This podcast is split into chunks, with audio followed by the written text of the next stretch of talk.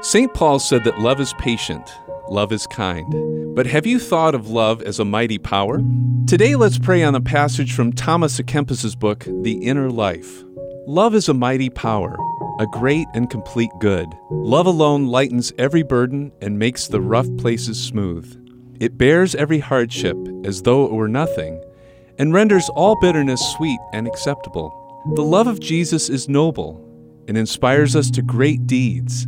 It always moves us to desire perfection. Love aspires to high things and is held back by nothing base. Love longs to be free, a stranger to every worldly desire, lest its inner vision become dimmed, and lest worldly self interest hinder it or ill fortune cast it down.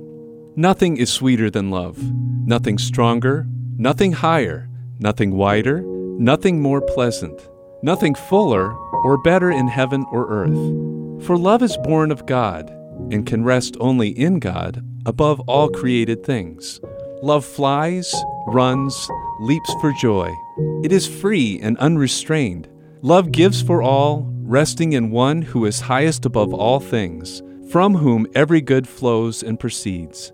Love does not regard the gifts, but turns to the giver of all good gifts. Love knows no limits, but ardently transcends all bounds.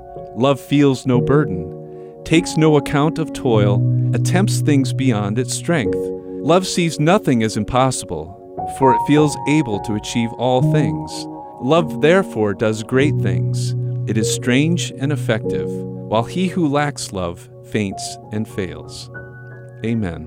This is Mike Kelly with Pray for Two. Find them anytime at prayfor2.com and the Redeemer Radio app.